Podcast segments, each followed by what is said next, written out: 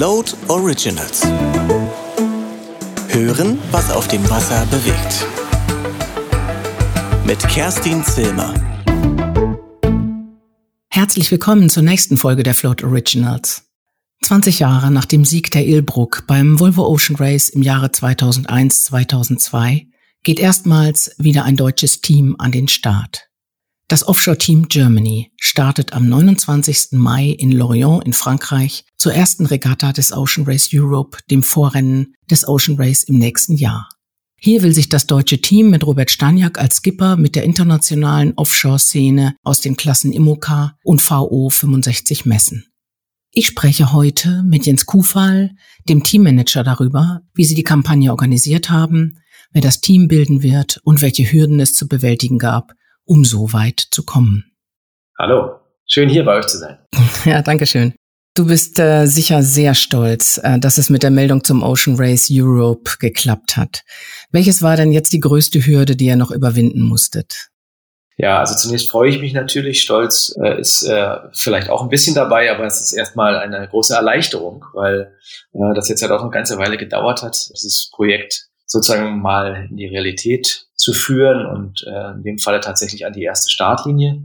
Die eine große Hürde gab es dabei nicht, aber dafür tausend kleine, die immer wieder zu überwinden waren. Es gab so viele Wendungen, äh, seitdem wir das Boot gekauft haben damals. Und es mussten so viele Sachen entschieden werden. Und das war eigentlich, glaube ich, eine der größten Geheimnisse, immer wieder zu versuchen, die richtigen Entscheidungen zu treffen, äh, um letztendlich dann da zu landen, wo wir heute sind. Jetzt hat euch Corona ja sicherlich auch äh, den an, ein oder anderen Stein in den Weg gelegt. Was waren denn da so die größten Probleme im letzten Jahr? Das war ja doch auch ein wichtiges Jahr für euch.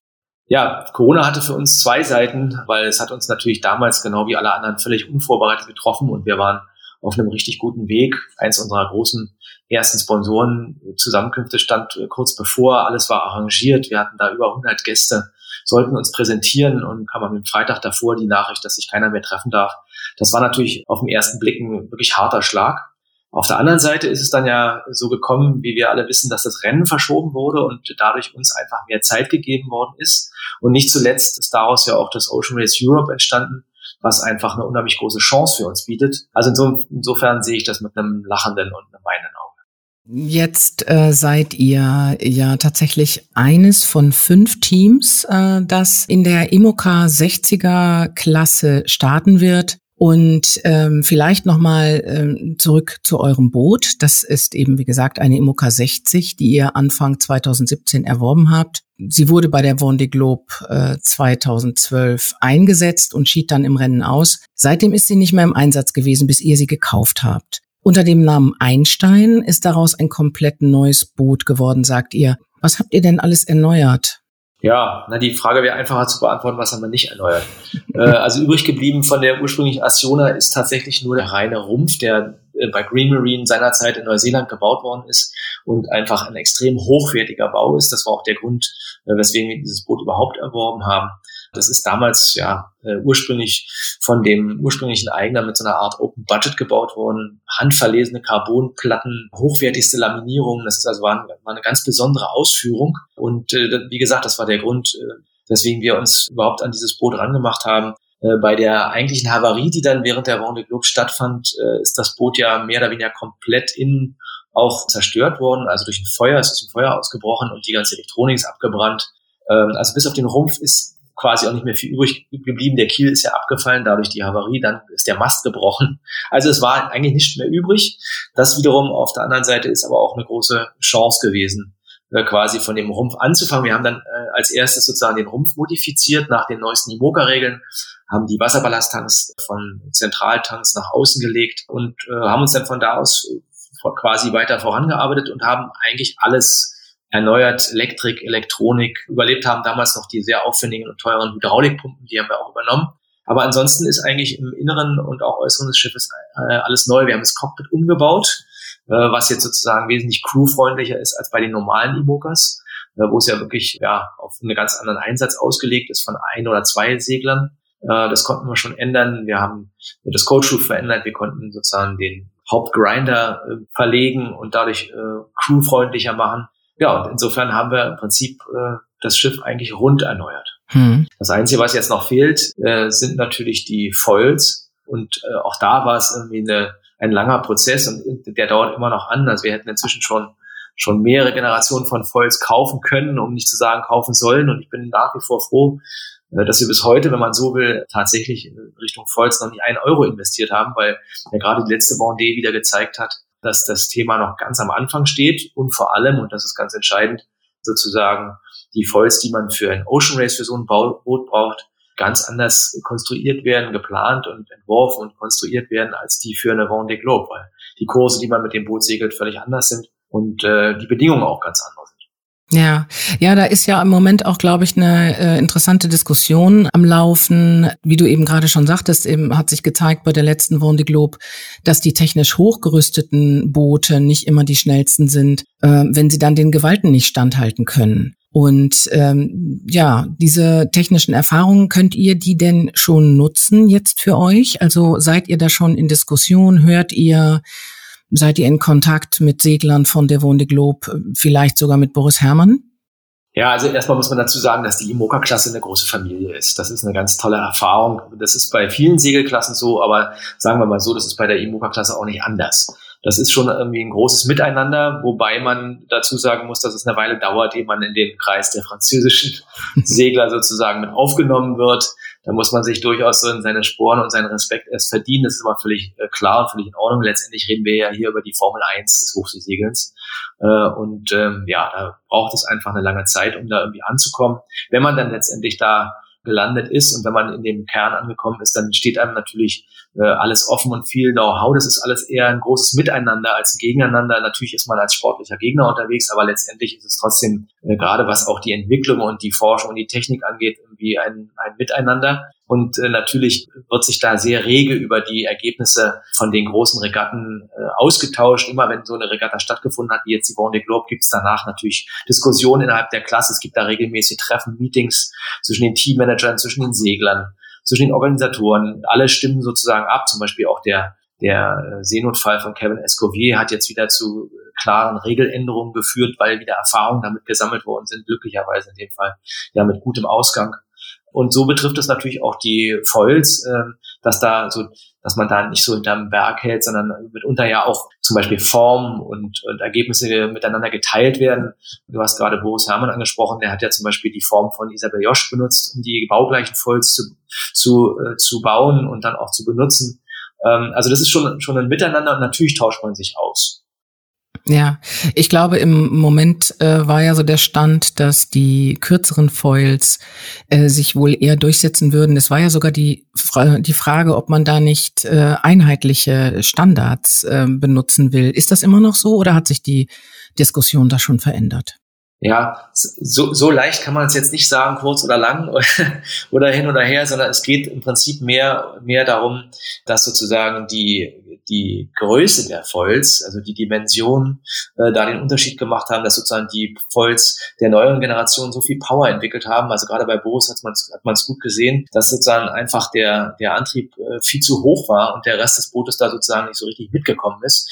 Wir dürfen nicht vergessen, wir reden von einem Standard Kiel und einem Standard Mast und damit ist auch so ein Gerüst gesetzt sozusagen. Äh, und man kann auch die Dimensionen der Foils nur so ausrichten, dass man äh, sozusagen den Kiel und den Mast nicht gefährdet, beziehungsweise eben auch das ganze Boot nicht gefährdet. Äh, es ist in der Tat so, dass die Klasse im Moment gerade über ein Reglement diskutiert hat und auch abgestimmt hat, in Zukunft die Dimension der Foils, also nicht die Form und die Konstruktion, aber zumindest die Dimension zu begrenzen, äh, um sozusagen auch dieser weiteren Entwicklung erstmal Einhalt zu gebieten. Das betrifft zum einen des Wirtschaftlichen, aber eben auf der anderen Seite auch die Konstruktion dieser, dieser Foils, um sozusagen vom Regelwerk einen Rahmen zu schaffen, äh, in dem man sich zukünftig bewegt. Äh, und das ist auch sicherlich vernünftig so. Äh, es gibt äh, immer noch genug andere Aspekte, die man erstmal rausfinden muss und die erstmal wichtig sind, um die, um die, um das zukünftige Design dieser Foils zu kümmern. Und wie gesagt, es hängt dann auch letztendlich von der Aufgabe ab, die man äh, sozusagen absolvieren will. Ob man eine Vendée Globe segelt, ist eben ein ganz anderes Anforderungsprofil,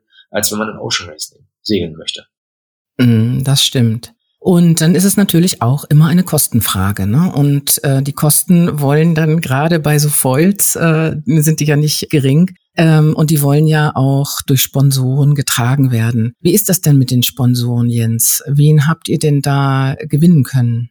Ja, das ist eine schöne Frage, äh, weil es mir die Möglichkeit gibt, mal unser, unser Sponsoring-Konzept so ein bisschen zu erklären und vielleicht auch so ein bisschen äh, mit einem Missverständnis da aufzuräumen. Weil wir sind auf der einen Seite sind wir ja das Offshore-Team Germany sozusagen als Sportrennstall und auf der anderen Seite gibt es eben die Marketingkampagne Made in Germany. Und natürlich ist äh, unser Stall ja eine Organisation, die aus Deutschland kommt und die aus Deutschland raus gestartet wird. Aber wenn du heute so ein Projekt sozusagen beginnst und, und umsetzen möchtest, dann kannst du das nicht nur mit Ressourcen aus Deutschland machen. Du musst schon äh, dich auch internationaler Kompetenzen bedienen, sei es irgendwie was die Moka-Klasse eben oder die Mokas selber den Bau angeht oder auch äh, natürlich Unterstützung und auch Segler und so weiter und so fort. Also es wäre großartig, wenn es als rein deutsches Projekt äh, zu stemmen wäre. Aber da sind wir einfach, sage ich mal, noch nicht. Natürlich, äh, klar, durch den großen Erfolg von Boris wird sich das hier im Land auch weiter ausbreiten. Und wir wollen unseren Teil da auch zu beitragen, sozusagen den Standort Deutschland da weiterzuentwickeln und natürlich auch zum Beispiel im Hinblick auf jugendliche Segler. Da sind wir ja insgesamt auch äh, sehr ambitioniert unterwegs, auch mit unserer DELA 30 Kampagne. Aber äh, letztendlich kannst du im Moment so ein so eine Ocean Race Kampagne ausschließlich mit deutschen äh, Mitteln, sage ich mal, mit deutschen Kompetenzen nicht durchführen. Ähm, und ähm, das ist sozusagen der Hintergrund, sagen wir mal, zum Sportlichen und auch zur, zum Technischen. Ähm, aber was eben das Marketing angeht, da war unsere Idee schon mit der Kampagne Made in Germany eben deutschen Firmen äh, eine Plattform zu geben, äh, und das ist sozusagen der Hintergrund dieser Marketing-Idee Made in Germany. Und äh, nicht zuletzt ist es auch so, dass wir im Prinzip auch genau aus dieser äh, Gruppe von Firmen uns bisher finanziert haben und gesponsert worden sind. In dem Falle ist es äh, Endarmaturen aus äh, Bad Oeynhausen. Klassisches deutsches äh, Mittelstandsunternehmen. Der Michael End war im Prinzip so begeistert von der ganzen Idee, dass er äh, schon zu einem sehr frühen Zeitpunkt äh, bei uns, bei Robert und mir dazugestoßen ist und wir inzwischen halt ein äh, echtes Trio bilden, um diese Kampagne, um dieses ganze Projekt nach vorne zu bringen. Und wir erhoffen uns, dass wir sozusagen weitere Partner aus dem Mittelstand generieren und sind da äh, auch auf einem guten Weg. Das heißt, ihr seid jetzt noch ohne weitere Sponsoren. Es ist jetzt Michael End mit seiner Firma und noch jemand weiteres. Es gibt, es gibt noch weitere private Mittel, die da drin stecken. Und wir sind jetzt tatsächlich in den äh, Gesprächen, die eventuell auch schon zum Ocean Race Europe äh, zum Erfolg führen. Äh, wichtig ist, dass wir uns insgesamt im Sponsoring einen großen Schritt weiter nach vorne entwickelt haben äh, und bin da guter Hoffnung, dass wir sozusagen auf der Basis äh, dieses Rennens und der Entwicklung, die jetzt eben auch stattgefunden haben durch die Vendée in Deutschland, dann im Verlauf des Jahres auch die weiteren Sponsoren announcen können. Ja, da wünsche ich euch erstmal ganz viel Erfolg und drücke die Daumen. Jetzt ist ja auch der äh, DSV involviert in das Projekt. Welche Rolle spielt der da? Naja, sagen wir mal so, wenn man eine Kampagne Made in Germany oder auch eine deutsche Kampagne als Offshore Team Germany startet, dann äh, ist das für mich selbstverständlich, dass auch der Deutsche Seglerverband da äh, involviert sein muss damals das Projekt da vorgestellt und habe mit der Mona Küppers darüber gesprochen und die meinte sofort, selbstverständlich unterstützen wir das im Moment als ideeller Partner. Aber wie gesagt, für mich ist da der Verband ein Teil. Wenn man für Deutschland an die Startlinie will, dann gehört der DSV natürlich dazu. Jetzt habt ihr schon ein tolles Team aufgestellt. Da ist einmal natürlich äh, der Skipper Robert Staniek, der ja Starboot-Weltmeister ist und auch viele weitere Regatten gewonnen hat, der jetzt zuletzt beim Fastnet Race auch äh, dabei war. Und dann habt ihr natürlich auch die Weltumseglerin Annie Lush, die Engländerin, die schon zweimal um die Welt gesegelt ist und viel Erfahrung mitbringt.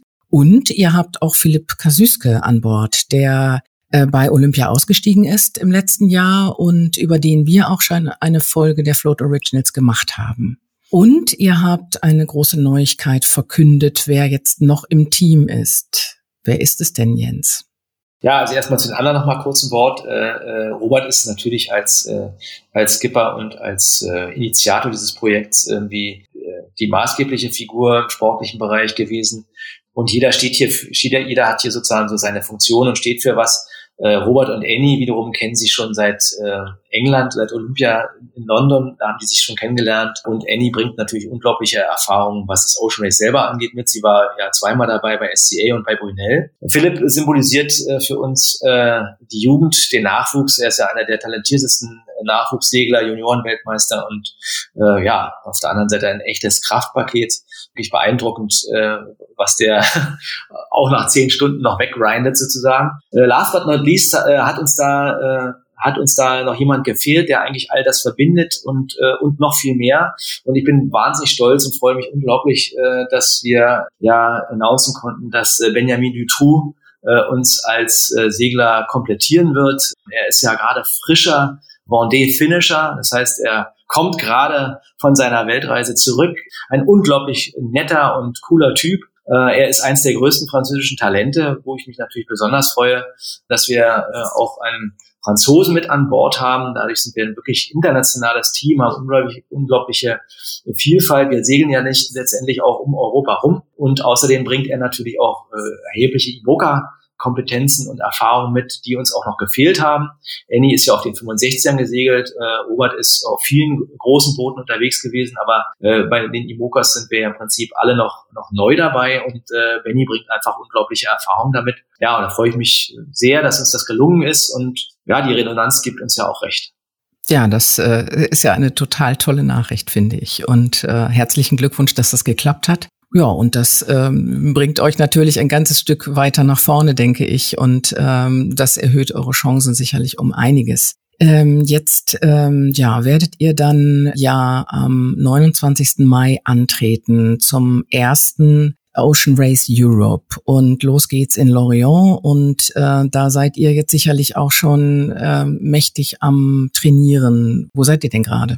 Äh, ja, also das äh, Boot ist ja eigentlich äh, bisher in England zu Hause gewesen, in Portsmouth. Wir haben uns ja die, die Werft in Anführungsstrichen mit Alex äh, geteilt, mit Alex Thompson. Der war ja immer eine Halle neben uns. Es war sehr aufregend zu beobachten, wie sein Boot gebaut worden ist und ja, letztendlich wie auch seine ganze Kampagne gelaufen ist.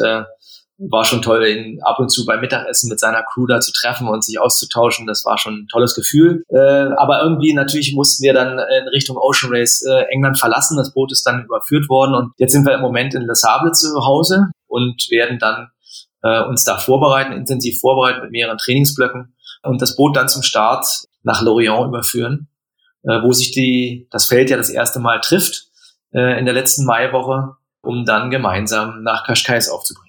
Kannst du noch mal ganz kurz den Ablauf erklären? Also welches sind die Häfen, die angelaufen werden? Ja, das Rennen startet in Lorient äh, und hat dann eine echte Atlantik-Etappe äh, nach Cascais, nach Portugal.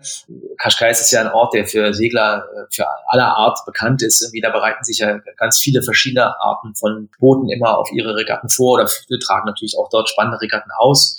Äh, wir werden selber in Cascais auch noch eine extra Regatta, eine Import-Regatta fahren, den Nipuri Cup. Bin ich auch sehr gespannt drauf, die Boote auch mal in, in einer Klein Kleinraumtaktik zu sehen. Von Cascais geht's dann weiter nach Alicante, auch sehr schön, weil Alicante ja der Headquarter vom Ocean Race ist. Finde ich ganz toll, mal dahin zu kommen und sich sozusagen als Imokas da auch zu zeigen. Das erste Mal übrigens, dass Imokas zum Headquarter nach Alicante kommen. Von Alicante geht's dann weiter äh, nach Genua und Genua ist ja der Zielhafen vom Ocean Race im nächsten Jahr und äh, Genua freut sich jetzt schon riesig, sozusagen einen Vorgeschmack darauf zu geben, wie das dann sein wird, äh, wenn das große Rennen im Jahr 23 ja dann schon äh, als Zielhafen Genua anlaufen wird.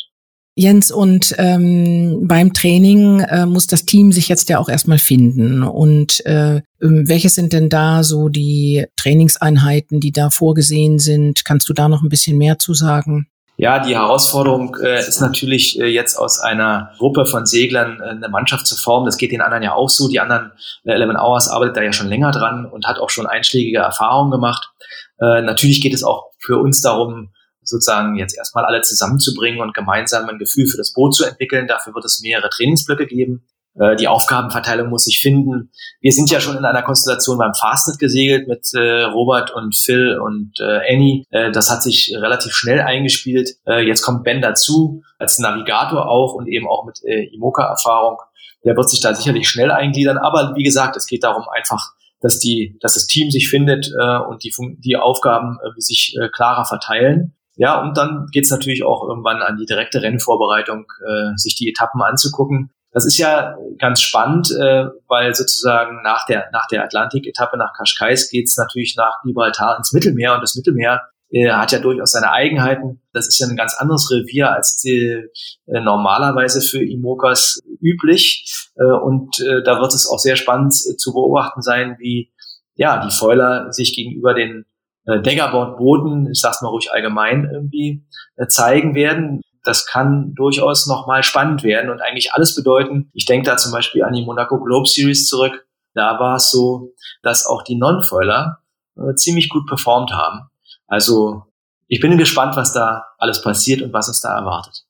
Jetzt seid ihr ja nur fünf, äh, die gemeldet haben bisher, richtig? Genau. Ist denn eigentlich, wann ist denn die Meldung ähm, abgeschlossen? Also ist da noch, können sich noch weitere Boote oder beziehungsweise Teams anmelden oder ist das schon abgeschlossen? Nee, das ist nicht abgeschlossen. Es geht sicherlich auch noch kurzfristig. Ich weiß auch, dass es immer noch zwei, drei Teams gibt, die über, überlegen, ob sie sozusagen äh, nicht doch noch kommen sollen. Auf der anderen Seite muss man schon sehen, dass natürlich die Vendée Globe äh, gerade erst, also in Anführungsstrichen gerade erst zu Ende gegangen ist und für jemanden, der über zwei Monate um die Welt gesegelt ist, braucht es äh, eine lange Zeit, sich zu regenerieren und äh, vielleicht ist es auch einfach nicht nur eine Frage der körperlichen Verfassung, sondern auch der Motivation, gleich wieder ein Rennen zu starten. Ich habe es äh, schon erzählt, äh, bei unserem Ben ist das irgendwie, der kann es gar nicht erwarten, wieder aufs Wasser zu kommen. Der war ja schon wieder mit einem Mini unterwegs, also der ist aber auch noch jung. Äh, aber es gibt da andere sozusagen, die auch aufgrund des Rennverlaufs äh, vielleicht auch Probleme haben, sich jetzt so schnell wieder zu motivieren. Weil letztendlich muss man sich auch klar machen, wenn man in Imoca steigt, äh, ist es kein Cruising-Boot, das ist äh, immer Wettkampf, das ist immer Höchstleistung. Äh, und deswegen ist das vielleicht auch äh, zu verstehen, dass es im Moment jetzt das Feld jetzt nicht ganz so groß ist, wie man es vielleicht sich erhofft oder erwartet hat. Das hätte sicherlich schon anders ausgesehen, wenn das Rennen im September gewesen wäre, aber da ist man dann schon wieder zu nah an der eigentlichen Vorbereitung zum richtigen Rennen dran. Also das ist so ein, so ein Kompromiss gewesen, aber wie gesagt, es überlegen auch noch ein, zwei und wer weiß, wer, wer zum Schluss äh, alles dabei ist. Auf der anderen Seite muss man, muss man mal sagen, wenn also jetzt zum Beispiel sechs, äh, sechs, fünf oder sechs äh, Volvos melden würden oder melden, und äh, Imoca, fünf, sechs Imokas dabei sind, dann haben wir schon fast doppelt so viel wie beim letzten Rennen. Dann ist das ja auch schon mal eine Zahl. Und, äh, darauf lässt sich dann sicherlich aufbauen. Hm, das stimmt. Vielleicht noch mal ein bisschen was so zu dem Leben an Bord. Unsere Hörerinnen und Hörer kennen natürlich in erster Linie jetzt mal eine Imoca 60, die alleine gesegelt wird. Wie ist denn das Team dann aufgeteilt an Bord und wie sind die Wachrhythmen? Ähm, es ist ja wahrscheinlich so, dass immer dann zwei ruhen und äh, der Rest segelt dann. Auf Standby. Genau. Ja, oder wie wird es ja. sein? Ja, also genau da, darum geht es ja letztendlich, das jetzt nochmal alles zu, abzustimmen und zu finden. Und äh, nicht zuletzt ist es ja auch unglaublich spannend zu gucken, dass so, eine, so ein Imoca-Team ja inzwischen auch eine ganz andere Philosophie als Grundlage hat als zum Beispiel ein Single- oder Double-Hand-Rennen. Wo beim Double, beim Single-Hand-Rennen ist es ja eh klar, da muss eben einer alles machen und beim Double-Hand-Rennen kann man, kann man sich diese ganzen Aufgaben durch zwei teilen, aber letztendlich muss auch da eigentlich jeder alles machen, äh, damit der andere sozusagen äh, Ruhe findet. Beim Teamsegeln ist das jetzt äh, ein bisschen anders und das macht es auch so spannend zu gucken, was jetzt eigentlich passieren wird. Das ist ja das erste echte Imoca-Teamrennen. Aber äh, was eigentlich am spannendsten daran ist, ist, dass äh, sozusagen ja der Gebrauch des Autopilots eine ganz entscheidende Rolle spielt. Es ist ja so, dass bei den äh, Single-Handed und auch bei den Double-Handed äh, Regatten äh, der Autopilot ja voll genutzt werden kann und auch eine extrem hohe Qualität inzwischen hat. Gibt da so Stimmen, die sagen, dass irgendwie ein Autopilot unter bestimmten Bedingungen irgendwie besser steuert als ein, als ein Mensch.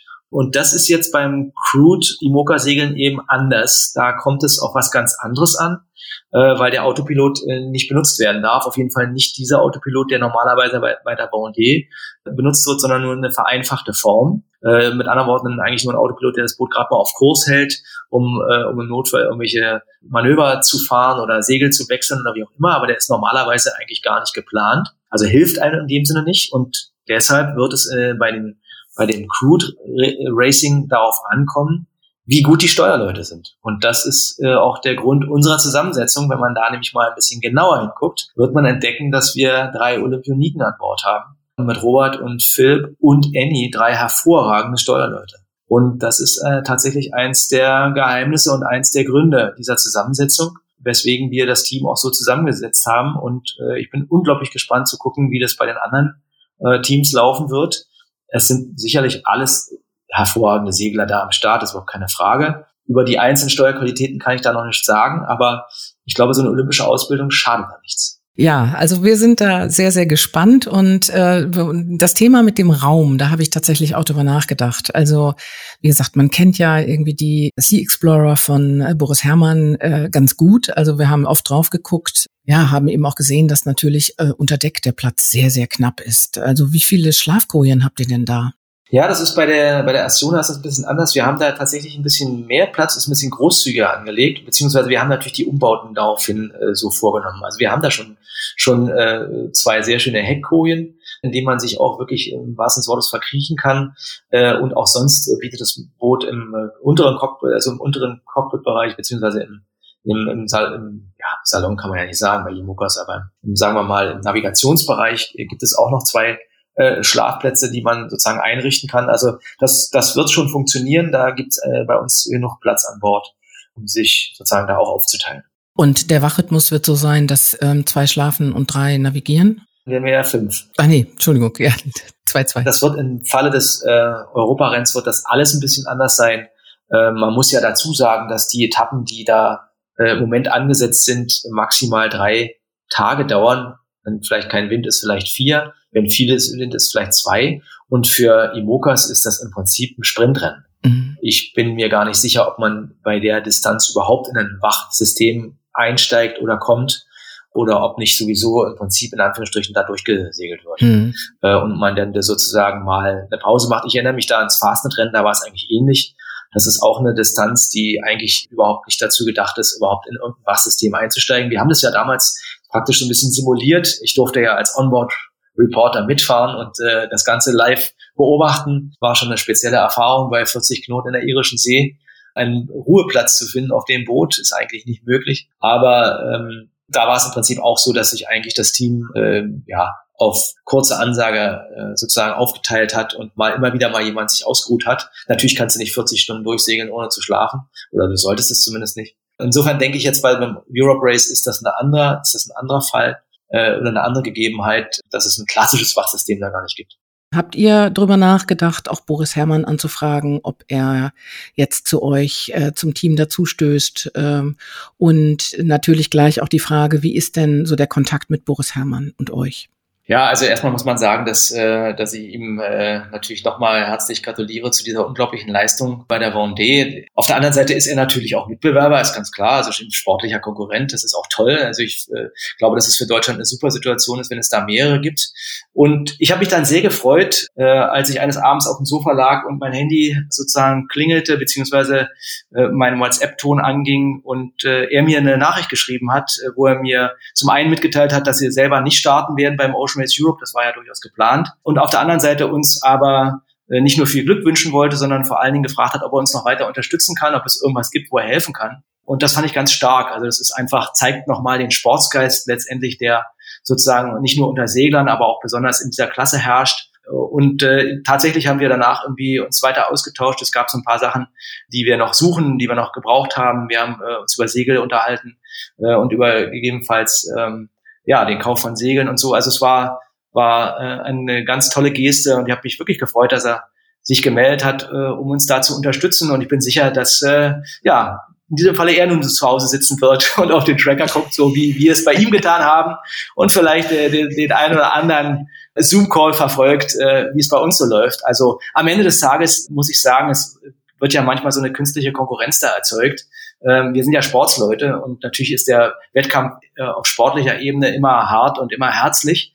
Äh, aber letztendlich äh, geht es natürlich auch um andere Sachen. Und nochmal, dass es zwei unterschiedliche Kampagnen in dem Land gibt, kann eigentlich insgesamt für den Segelsport nur gut sein. Jens, was gibt es denn noch, was wir unseren Hörerinnen und Hörern äh, mitteilen sollten, was sie wissen sollten, bevor es am 29. Mai losgeht? Naja, sagen wir mal so. Also ich äh, finde es selber natürlich fantastisch, was äh, die Teilnahme von Boris Herrmann bei der Vendée Globe für Deutschland bedeutet hat und gebracht hat. Äh, ich finde, eine der schönsten Erfahrungen dabei ist die Tatsache, äh, und das haben wir im Sport in Deutschland ja immer wieder mal erlebt, dass wenn es mal jemanden gibt, der sozusagen für Deutschland dann irgendwie an den Start geht und da auch äh, so erfolgreich unterwegs ist, da bedeutet alleine die Teilnahme schon, schon ein Riesenerfolg dann finde ich es toll, dass es äh, doch viele Begeisterte gibt und viele Deutsche, die sich dann da versammeln äh, und sozusagen einem so die Daumen drücken. Und äh, wir würden uns natürlich freuen, wenn, sagen wir mal, ja, unsere Kampagne einen ähnlichen Zuspruch erfährt und die Leute sich einfach freuen, dass nach 20 Jahren, muss man sich auch mal vorstellen, und einer einzigen Teilnahme beim Volvo Ocean Race, wir waren vorher natürlich beim Whitbread schon mal dabei, ganz klar, aber beim Volvo Ocean Race war ja nur eine Mannschaft dabei. Äh, und äh, wenn es sozusagen nach 20 Jahren wieder ein Team gibt, was da vielleicht tatsächlich im nächsten Jahr über die Startlinie fährt, dann würde ich mich einfach freuen, wenn wir diese äh, Euphorie in diesen diese Leidenschaft und diesen Enthusiasmus äh, sozusagen rüberbringen können und teilen können. Und äh, ja, die Leuten das einfach Spaß macht, uns dazu zu gucken. Ach, da bin ich mir ganz, ganz sicher. Apropos Spaß machen und zugucken. Ähm, habt ihr schon irgendwie so ein mediales Konzept, äh, wie wir an Bord sein können? Das ist jetzt ja total en vogue. Ja, da äh, müssen wir uns gar nicht so große Sorgen machen, sondern da kann ich jetzt schon sagen, dass das Ocean Race sich selber darum äh, natürlich kümmert und die werden also, ja, die werden auch dieses Ocean Race Europe so behandeln wie ein richtiges Ocean Race. Da wird es eine Daily Show geben mit, äh, mit Berichterstattung von Bord es wird natürlich äh, auch Startberichterstattung geben. Ich habe äh, schon gehört, dass das französische Fernsehen wahrscheinlich vom Start sogar live berichten wird. Äh, es gibt Kooperationen mit europäischen, mit anderen europäischen Fernsehsendern. Ich glaube, da wird man schon eine ganze Menge mitkriegen. Äh, und nicht nur wie, ja, wir selber natürlich auch bei Bounty Globe immer am Tracker hängen, sondern äh, es wird da genug Live-Bilder geben, die das Rennen irgendwie ganz nah nach Hause bringen. Ja, es wäre ja auch schön, wenn es dann diesmal auch auf Deutsch ginge, ne? Und ich meine, jetzt beim das ZDF hat sich ja bei Boris Herrmann irgendwie schon sehr mit äh, reingehängt und hat äh, viel berichtet. Das fand ich auch toll. Also auch sehr gute Hintergrundberichterstattung gemacht. Ähm, das würde ich euch natürlich auch wünschen, dass ihr da so einen großen äh, Sender mit an, ja, mit an Bord bekommt, äh, die euch da begleiten können, weil das macht tatsächlich ja auch wahnsinnig viel aus. Ja, also an uns liegt sicherlich nicht. Wir, das kann ich wir, mir vorstellen. Wir, wir heißen da jede, jeden Fernsehsender herzlich willkommen. Es wird, wird, wie gesagt, genug Promotion im Vorfeld geben und ich bin sicher, dass es da auch eine entsprechende Berichterstattung geben wird. Und äh, ja, wir werden äh, unseren Teil dazu beitragen. Ja, das werden wir auch. Also äh, auch Float wird natürlich ähm, äh, fleißig berichten und äh, mit euch im Kontakt sein.